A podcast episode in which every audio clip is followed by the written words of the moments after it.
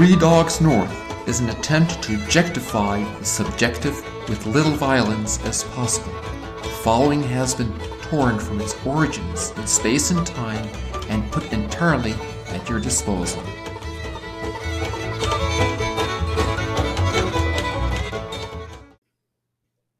Good morning. Good morning. Good morning. Good morning, Vietnam. All right, so y'all are broing down, huh? Mm-hmm. hmm Yeah, we made some chicken thighs. Sweet. Uh, yeah, it's been Those pretty are- good. Those are some of the highlights. Yeah, that's they're pretty good. Sounds pretty crazy. yeah, it's gotten- Whew. Mhm. I, I would say it's gotten pretty wild. We watched Pride and Prejudice. That's true. We did. Oh man. Okay. I've never seen it. We've watched A River Runs Through It, which is an amazing movie. Both Okay. very good. Mhm. Totally different, but very good. I based on your recommendation, Rob, I I did read. I'm almost finished with Pride and Prejudice. What do you Never think read of it before. Um, it's it's pretty fascinating. I like it. Um, I love that type of culture, but I did hear a critique that kind of colored the the story for me, and I think it's it's kind of true. It's uh, um, like culture or custom without substance is is empty, and it made me think of something like a Downton Abbey, like that type of a show. It's like so cool, the externals, but at the heart of it, it's like a kind of a soap opera drama. Yeah, it's. I think Pride and Prejudice is a rom com. Like Yeah, Pretty much. yeah, it'd be something like that. That's probably a good way to put it. Yep. Yeah. But but I do enjoy it. I like all I like her writing. I like Jane Austen's writing, and I like the the style of the characters. Yeah. I think I'm most interested of all of it. I haven't formulated of still of why this is, but it's when I listened to the podcast Jane Austen for Dudes on with Brett McKay and some literature guy, um, they said that Jane Austen was very popular amongst World War One soldiers. I think we may have talked about this on the cast even. But the guy had this kind of hypothesis towards that of like they had seen such destruction and despair that there was something about the order of it like kind of the elevated order of of life in that that they they like very much desired when they just looked out and saw chaos from every from every which way. Um i don't know that one has in reading it i was like i i don't know i mean there's things that have certainly spoken like more deeply um to me than than that, but I, I'm still intrigued by that comment, at least. Sure, sure. What? Hey, Connor, how, was that the first time you'd seen it? I read the book in high school. It was the first time I'd seen the movie. What? The What do you pretty think? Do you like it? think. Oh five. I did like it. Yeah. Um, I think compared to like a Brideshead, which I know is quite a bit later, I think arrow wise, but has the same sort of stuffy English vibe of like culture and custom um, Mhm. being so. But the way that people would talk to each other was very elevated. Like the if you wanted to say something biting, it would be in the most generous and kind of flowery way. You'd be complimenting somebody, but really saying like, "I despise you." Yeah. Um, there's one line where she said, uh, "This was behind somebody's back, but it was her cousin who was such a such a lapdog bootlicker for the um, ornery old rich lady." Yeah. Yeah. uh, and he said something like, "Oh, your cousin so and so knows my aunt very well, or you know, my aunt gave him this blah blah blah," and she goes something like, "She couldn't have given him to a more grateful subject," and it just is like such an anodyne. Almost nice thing to say, but in the context, you realize like, wow, So that is biting. so biting. Yeah. Yeah. Oh man, Uh, so that kind of thing is kind of delightful, I think. But um, I agree.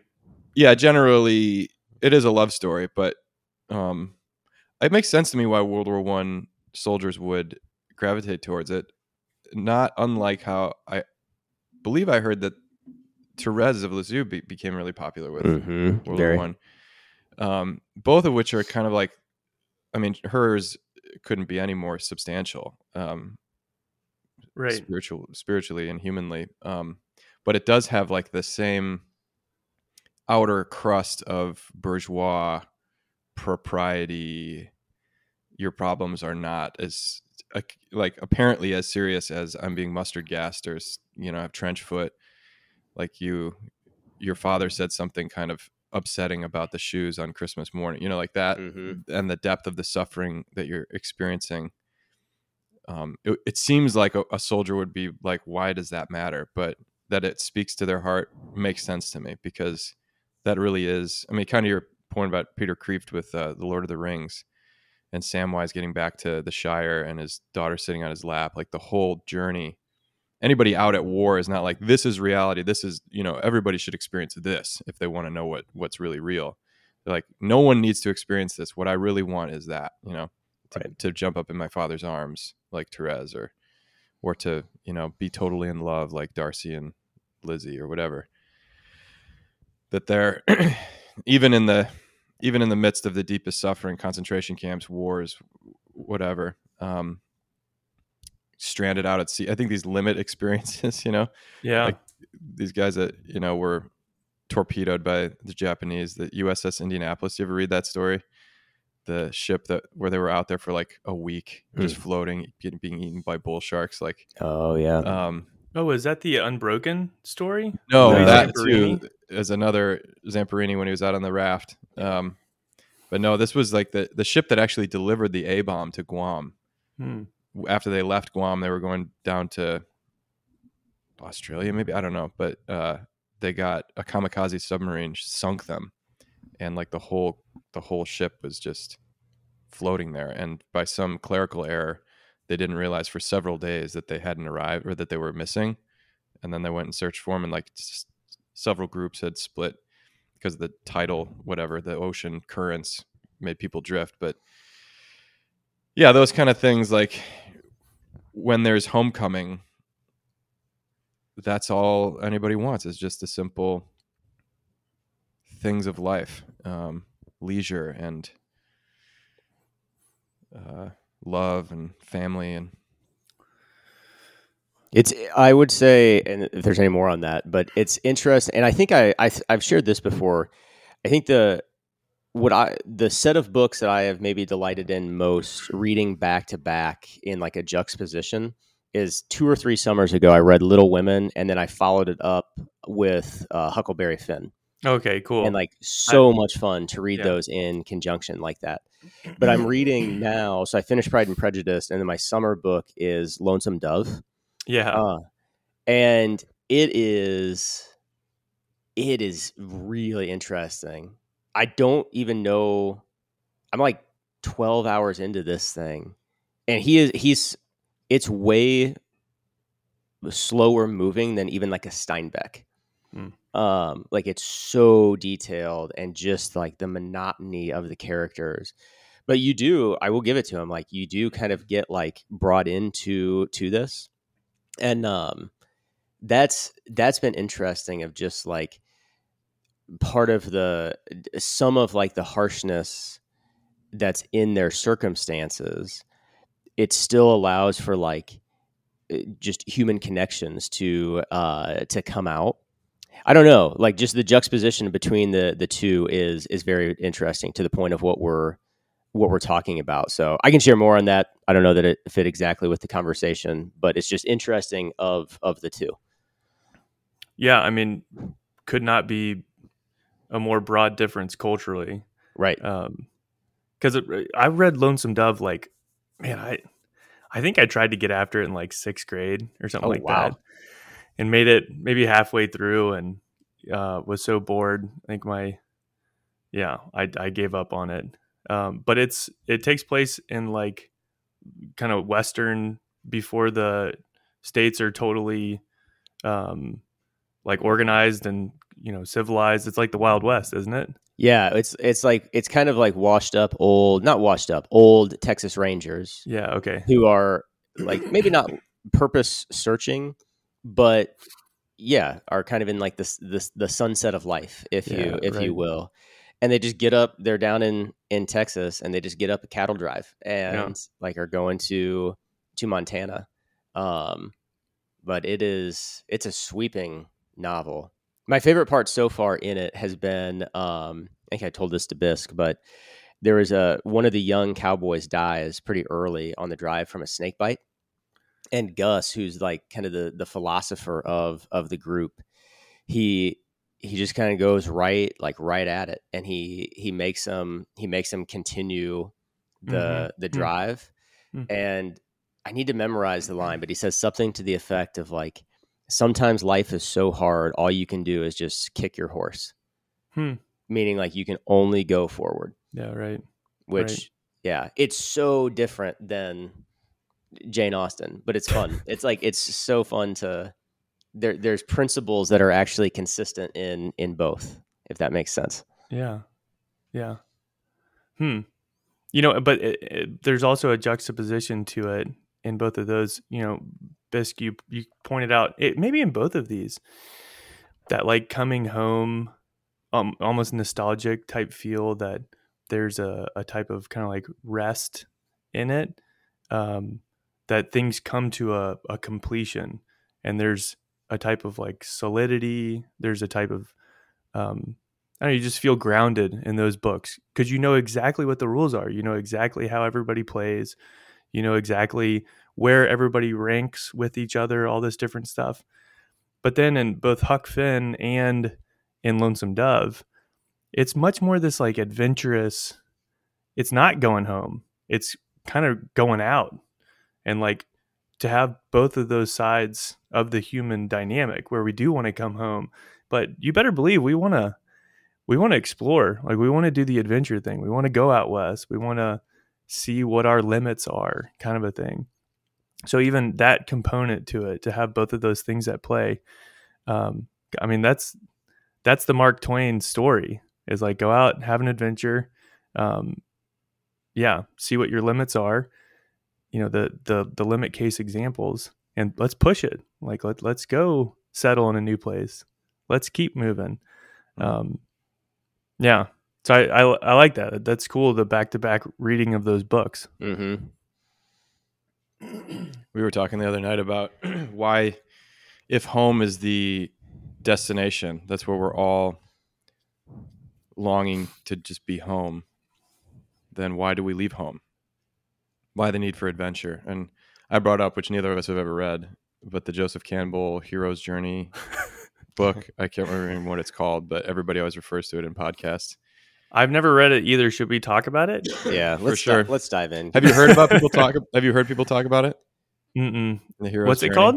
Hero's Journey. no that's just what the thing is called that he talks about in it but Oh, the myth of something. Wow. Some people are cringing. Um, but and I don't even know if this is what he talks about, but that like the idea when you watch a movie, I mean, I saw Guardians of the Galaxy 3 with my nephew and my brother a few weeks ago and I'm like, this is a Christ narrative. This is this is the whole adventure of of existence. It's always the same. you know? okay, good. Is it good? Is it worth a watch? Really good, I thought. I Cool. cried a couple times. Um, Nice, sick.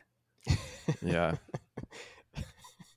no, it's just like why there has for there to be an adventure, for there to be an actual story, there must be this tension of like leaving home, having some having some trauma upset your order.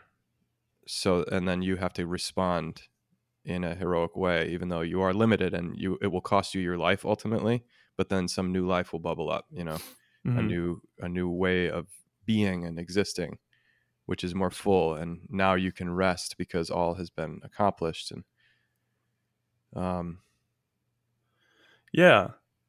Yeah. Well, so what was the conclusion to the answer? If we're made for home and that's what we really desire, why the need for adventure? i don't know yeah, that's why we're talking about it now, man. no but We thought you this knew. came up with uh, actually we, we were talking about river runs through it because that that very much is like a cain and abel prodigal son story these two sons uh oh no did it disconnect or are we still coming through the thing Yeah. Yeah. Yeah. I think we're Okay, good. great. Um, yeah, so that that, and that's just a tr- straight up true story from Norman Maclean's life. It's the story of his brother and his father. Oh, Um, really? Yeah, those are just. He wrote three stories. At the, he was a U- University of Chicago literature professor, Never really wrote any short stories. Wow. And then uh, I think he he taught poetry, and his grandchildren, as he used to tell these stories from turn of the century Montana, where he grew up, and his children, and grandchildren, were like, you need to write those stories down. And in his old age, he wrote the story of the summer he was a lookout for the Forest Service. Um, the summer he did logging, and, which is hilarious. The guy he it, it was old crosscut saws that they would oh yeah. go log the mountains with, and so you had a partner, and his partner was this guy Jim, who was outrageous. Um, and you know he was a Presbyterian minister's son, so like being in this culture, it was very, it's very. Actually, I, I identified with it a lot, coming like from the from the suburbs of Chicago, going out to fight fires for a couple seasons, just like the rough and tumble Yeah. culture and how shocking and but also attractive and a um, helpful in my maturation that was. Uh, but then the river runs through it is the story of his family and his brother's uh, struggles with alcohol and gambling and stuff. But yeah, the um, the need to leave home. Even Norman, who's the you know the elder brother in the prodigal son story, he he needs to prove himself. You know, he needs to leave uh, Montana and his his mother's side and his father's watchful eye to go prove himself in the world and do something. Um, and we're talking about at the end, like there's a sadness in him that was not in Paul, his younger brother, who died an untimely death, but in a way um, avoided certain kinds of suffering that Norman now has to deal with in his old age. It's like he's the only one left with any of these stories, but he's standing in the river, the river of time and the river of life, experiencing this like abundance that keeps flowing and yet is always passing away. Um, Mhm. That's kind of how, how I read that. And he's he's in the solitude of that being, um, but feels that connection. That's why he's haunted by waters. He's like stands in this river and he feels their story and his part in their story. And it's very beautiful, but it's very sad. I mean, the end of the movie I find very sad. Um, Oh, I don't know if I would call it sad. There's like a hmm, interesting. yeah. You're Well, talking Brad about fell that. asleep. So. I was yeah, I slept through most of it, but it's a great movie. it's so good. Dude, Rob, you are such an old soul. Thank you. Thank Yeah. you. Like Thank you. That is hilarious. You fell asleep during a river runs through it. Yeah, I did. That's- That's awesome. Dude, that makes me want to put on some golf and just take a nap and just like watch some golf. Dang. Yeah, I mean, I you know, it, what what's that what's that story Into the Wild where the guy goes off into Alaska and dies Yeah. up there like a mile Mhm. from civilization and his big realization once he gets out there is that he he wants to go home that life is mm-hmm. about relationship. And i think like to so i wonder if if we have the potential to delight and receive the goodness of home without having gone through an adventure. Yeah. and so there's a type of necessity, not just in growth of an individual, but even the perception of life that you have to kind of play out in order to actually rest in home like fully or or in order to make a home fully that if you don't go through some of those things and allow parts of you to die so that new life can be regenerated if you do get home and you're and you're like, this isn't that great. You're like, no, this is everything you're made for. You're just not ready to receive it yet. That's how I read the prodigal son story. Both of the Mhm. sons have that struggle. Like they are objectively home, which we are too. We are always in God. We, in Him we live and move and have our being. We are home, but we can't live there for some reason. There's there's this thing that keeps us from remaining home, and it's in going out into the desert to mix the Bible stories. But you have to like leave this place of of comfort and security because this is not actually your home. You're in some slavery you have to leave and have these ties these ties severed and Yeah. to be attached to the one who is home completely. Um, but there ha- there that's the cross and resurrection thing like we're, the way to life is death. The way to the promised land is the desert. Um, i think that's what we're seeing in those good stories is why and this is the great divorce thing we are talking about too that lewis points out like if the story ends in glory even if the story was suffering and um, and all this evil that occurred it's part of a good story. You know it's all telling a story that is a good one because it ends with this new life uh, and this union at the end. But if it ends and you are severed from life you are you've really actually chosen the isolation of hell um, even if you appeared to have lived a good life and had Right. everything uh, that you needed, it was actually a bad story. Yeah, it's a tragedy. Yeah. Um, Yeah, and that's why you know it's one of those things that uh, I think it's the both and where and uh, you see this play out in philosophical ideas, but um, somebody who's completely destination oriented is it's true, like you just said, like that's what it's all about ultimately. But then somebody who's like, oh, it's all about the journey, man. Like it's it's mm-hmm. it's it's the the journey of life that's what it's all about. Is also super true. That's Yeah. also 100% true. Like if you don't if you don't journey well the destination is not going to be the same. But the destination is what it's all about. And mm-hmm. and so even that whole that tension that's there i think is is kind of like a both and um, that it is all about the journey but it, it is also all about the destination. Yeah. Or just even if if there's just if maybe there's not an answer to it, but just there are guiding principles of like you know the I mean just simply we've talked a fair amount to the last few days of just the primacy of relationship like in your whole life. Because even in when we were talking about the hero's journey and like you know take take Huck Finn which is like certainly that kind of like setting out into adventure and all of that. But I was thinking is like man like it's a wonderful life and the george bailey story like that's a hero's journey too. Yep. in in a completely different narrative and and path. But it's all about him finding home and like realizing where where home home is. Yeah. And so but the the consistency between the two is the primacy of relationship that is that's there yeah Yeah. mm-hmm yeah so that's what I'm saying is that like like the prodigal son, those two guys are home, but they are not. There's something in them that is incomplete where they cannot rest in the relationship. The older the uh, the younger son thinks the reason I'm restless is because I need to go out and uh, take these gifts and put them at the service of this world and see who see what I can become, see what I can get out of life.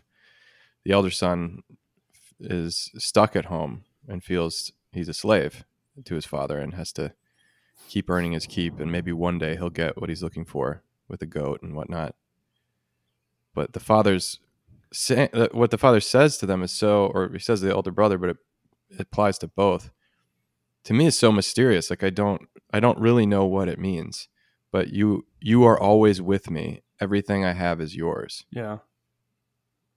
That to, that's like the answer to all of it uh, somehow but i don't know how to receive that and which is the cause of my suffering uh, i think um, but someday we'll hear that and that's home. We'll be able to rest in that. You are always with me. Everything i have is yours and jesus says it all the time like in the last supper discourse when he's promising the holy spirit he'll take everything i have and declare it to you. Ask for whatever you want in my name and it will be granted to you. Like there's nothing that doesn't already belong to you. So why do we go out and try to earn it? Why do we go out and fight and um, it's clearly not to win some battle in the in the world so that we can have the peace like externally like any anything we believe that like i'm not in the right place or the people aren't doing what i want them to do or if we just had this or that some future state of bliss then i would be happy. But it's kind of like the adam sandler thing in in uh saturday night live where he's the, that travel agent. And he's like we can take you to tuscany but if you are unhappy in massachusetts you will be unhappy in tuscany. Right. you'll still be the same you no matter where you go I don't think I've heard that before. It's it's really funny yeah, but it's that really funny. it hits on something so universally true and that is, yeah, um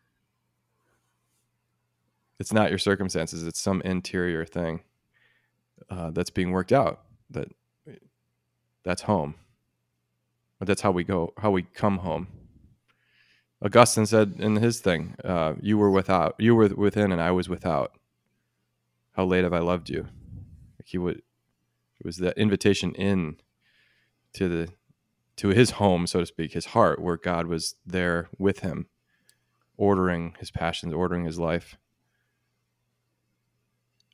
Yeah. Yeah, it's very the universal thing is is real as well. Then even I was thinking of like how would uh, how would someone like a Peterson try and answer that question too of like whether it's how you find the hero's journey or whatever we're talking about and um, it's just this is a very broad simple point but like even it yeah there's many fascinating things about him and his work but like just the how popular his first book is the 12 rules like which are not answers they're rules for for an Mhm. antidote to chaos um and like one of my favorites of those is like what is it like you seek you should seek what is meaningful and not what is expedient Yeah. and um so again it's just like it's just this principle based like maybe even observation more than guide you know in in that um but it, it's engaging i think the same type question at least Yeah. Yeah, I know he makes an, an interesting point and he kind of he uses politicians as the subject to illuminate the point, but he'll talk about people that get into um, helping others, serving others in the political sphere from like positive motive, and they quickly realize that like a lot of the game is corrupt, and so they'll they'll play along with the types of corruption with the goal to be in a place that's powerful enough to affect change for every every other echelon that they had been through.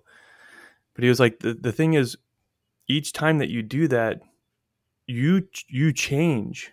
And so they Right. you get up to a place of power or influence and you are a different person because the things that we do like the principles that we live by actually shape the, the type of person that we become which is w- why i think he's so keen on those principles that which which is interesting because it goes back to that destination or journey thing. And if you if you sacrifice one for the other um, then you're you're going to get to the destination and be the a different type of person than when you set out and and because we're incarnational um, like we the things that we do do shape the type of person that we become. Um, but that's also true on the flip side that if you do live a life based off of the good and aimed at the good then when you get to when you get to home you'll be prepared um, with a type of heart and a type of virtue and a type of person that that actually is good um, yeah and I, I always appreciated that point because the little ways that we compromise um, maybe that's not the right way to, to say it but the ways that we live in untruth for some greater good that we're aimed at um, actually can can kind of mar us and change us It's very much like what you've been talking about with leadership. Um, and this guy that asks you, like, where do you want to be in five or 10 years? And at first interpreting that to be like, where, yeah, what kind of job do I want to do? Or what kind of influence do I want to have versus what kind of character? Hmm. You know, you have potential to grow. And part of that will be not just in a vacuum, like becoming a more virtuous or holy person, but in the dynamic of the life that we are living in a, in a pre- context yeah, priest which it is a job or is a career at least that's an aspect of of what we do. Um it's much more than that. Obviously it's this vocation this calling this relationship to god and to the church. But you do step through you know like and okay now you can be a pastor. Now I'm, you can be this or whatever um because you have these technical competencies and and whatnot. Um so taking those things serious not trying to be like so unsullied by the corrupt nature of institutions, even the church, to be like, oh, I I just do whatever the bishop tells me to do, or what you know that kind of thing. Like yeah. um, as if that's an option. You know, Yeah. um, right that I'll just be this angelic, un, unsullied person, or I'll be this careerist, kind of um, crass, cynical clergyman bachelor who's yeah just kind of working his way up the ladder or something like that. That you can be, um, you can be truly human, like uh, body and spirit, career and vocation, uh, by this this character idea. But even that we talked about is relational. Who you become is related is related to the people that you work with and are influenced by, and who you influence, and and all that stuff. But keeping your eye on on the prize, I think that's what why principles are so so helpful. And guys who are, are into that kind of leadership thing, work organizational health, culture, things like that, like what are the behaviors that are just non-negotiable? What are the things that we just always Mhm. do? Um, yeah and they, I like Peterson's always tell the truth or at least don't lie. I think that uh-huh.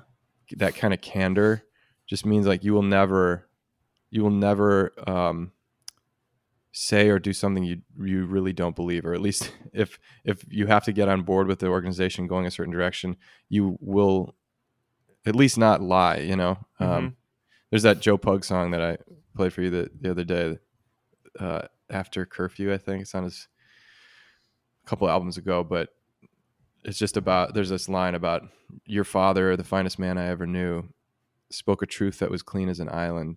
They gave him every chance to repeat the party line and he shattered their windows by his silence. So they took him out back in the rain and made him an example.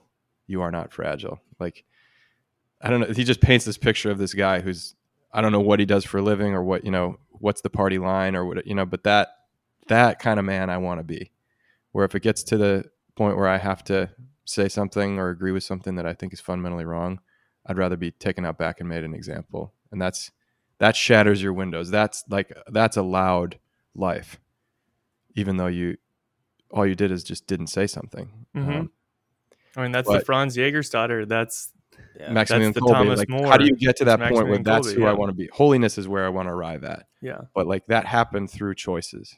And yeah. Yeah. And- yeah, but I think, I, yeah, the I, what I what has deepened in me a lot in the last, like, kind of articulating some of that stuff in the last couple months, whether you call it a form of leadership or character or holiness, is like, yeah, ultimately that's not that's not totally an individual internal thing because Mhm. it impacts others. Like it's not Uh-huh. about you yeah then. So like you have your framework for the question of growth and like desire for growth is off if it's just about you. yeah Like that's a that's a that's an immature way to think about it. yeah yeah or even like wow that's so cool i wish i were maximilian Kolbe because everybody would know how great i am Mm-hmm. I know, I know, dude. I do that. I do that. It's so bad, man. Yeah. That's it's like playing the game of like the the last shall be first, and so you run to the last so that you can be the 1st Mhm. like yeah. it's the same desire. right It's it's to be first. That's what I want. You know. Um, yeah, man. I well, a lot of the y- young people, the Utes that I uh, that I work with, and you know, many of them are like very unchurched, um, but have signed up with this organization to be a part of a team, be a part of something bigger than themselves, at least to escape something that, um, you know, harsh family background or for whatever reason. And many of them will pursue and move through life um, with like a kind of consequentialist strategy. And it's very hard to to get them to think in any other way. Um, and so a lot of their decisions is just based off of the immediate consequence.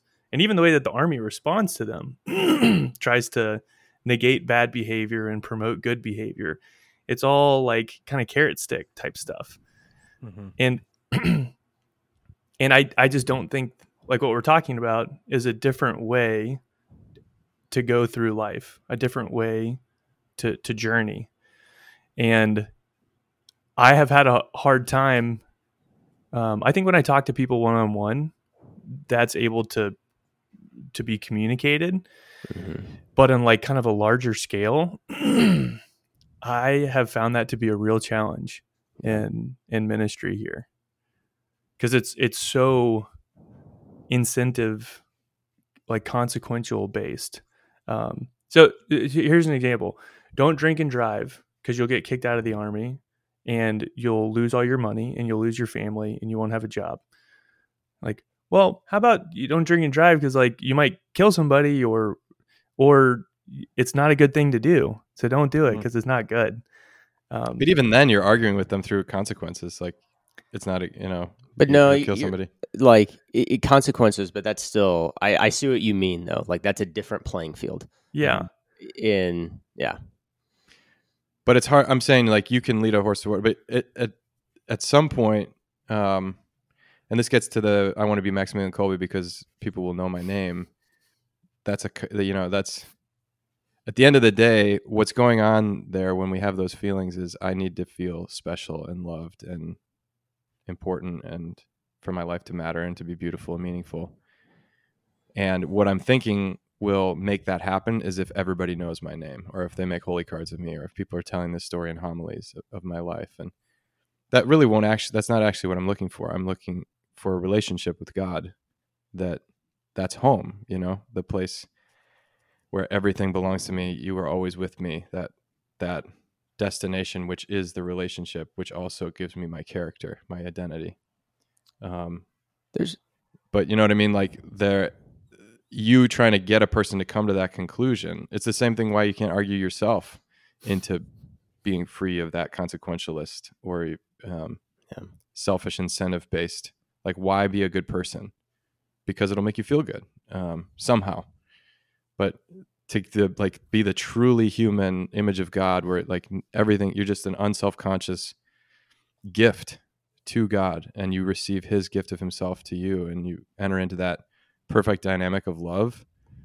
Um, that's holiness, but it's uh, how you get there is a total mystery. You have to just receive it and, and like step into that river with Jesus.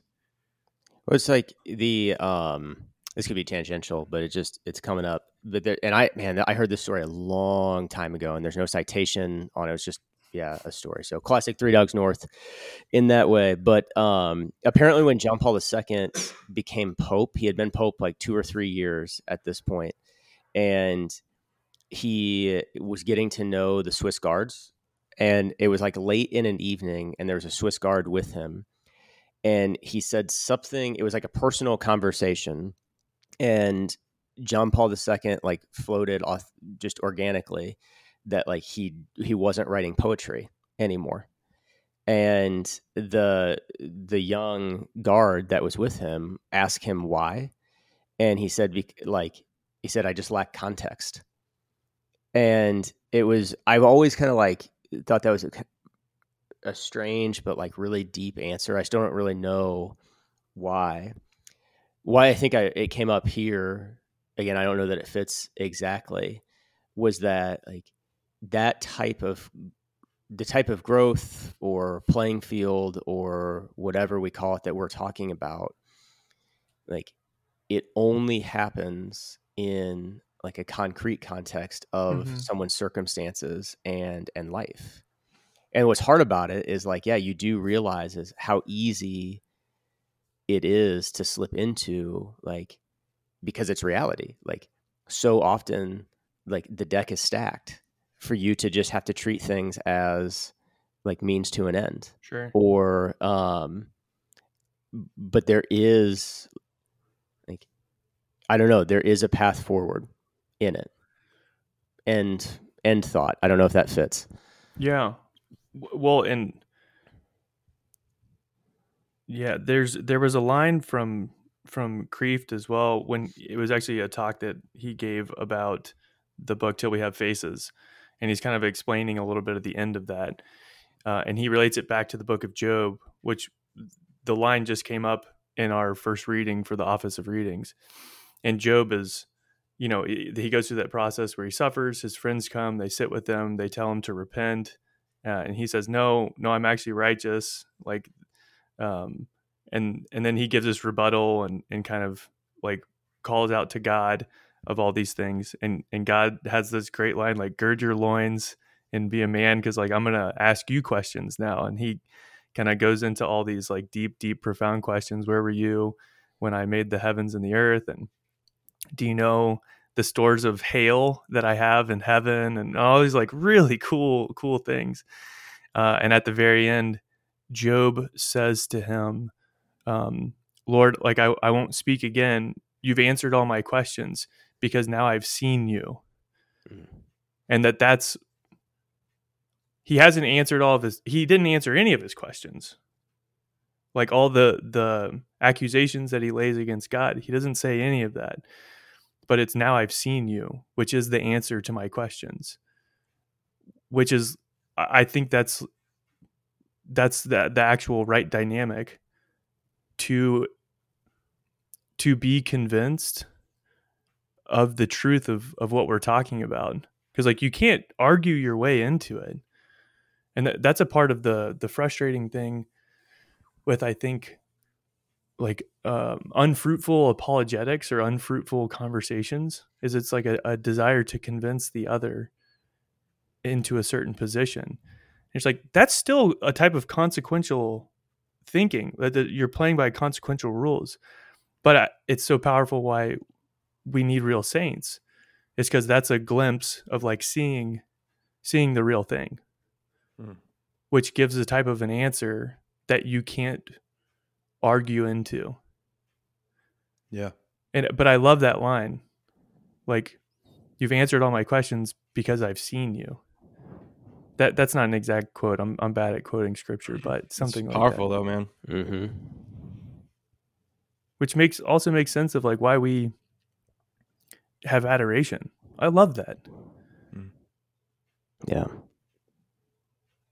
Makes me want to read till we have faces. Same. I was just thinking well. that it kind of makes Yeah. sense at the end of that book. Yeah. yeah because she has all this list Yeah. of Well, her she put- complaints against god She puts him on trial, she puts him on trial Yeah. and it unmasks her, not him. dude also the journey and destination thing there Yeah. hmm she has to go through that whole process Mm-hmm. to be unveiled to actually see god i may have to read that book again Dude, we're we're dropping dimes today, man. We got to read that book. Well, Mike, you're a loser for not being in person with us. i'm glad i'm with you in spirit though Yeah. you probably like that don't you Dude, with you in spirit? Come on.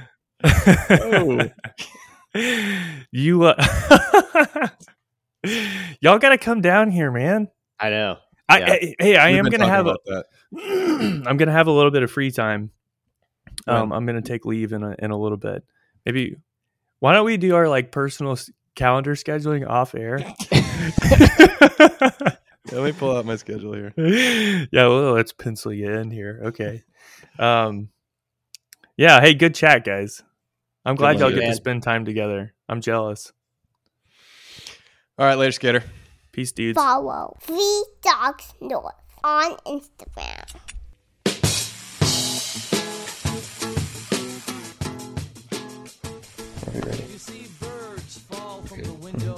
Three Dogs North are Juice, Seabisc, and Michael Metz.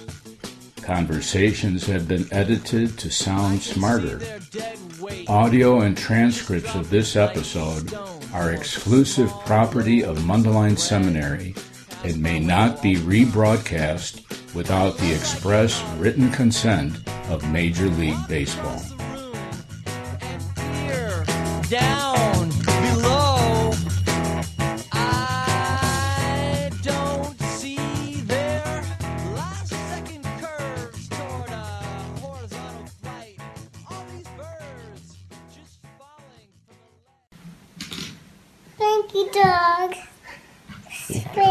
Dogs. Good girl.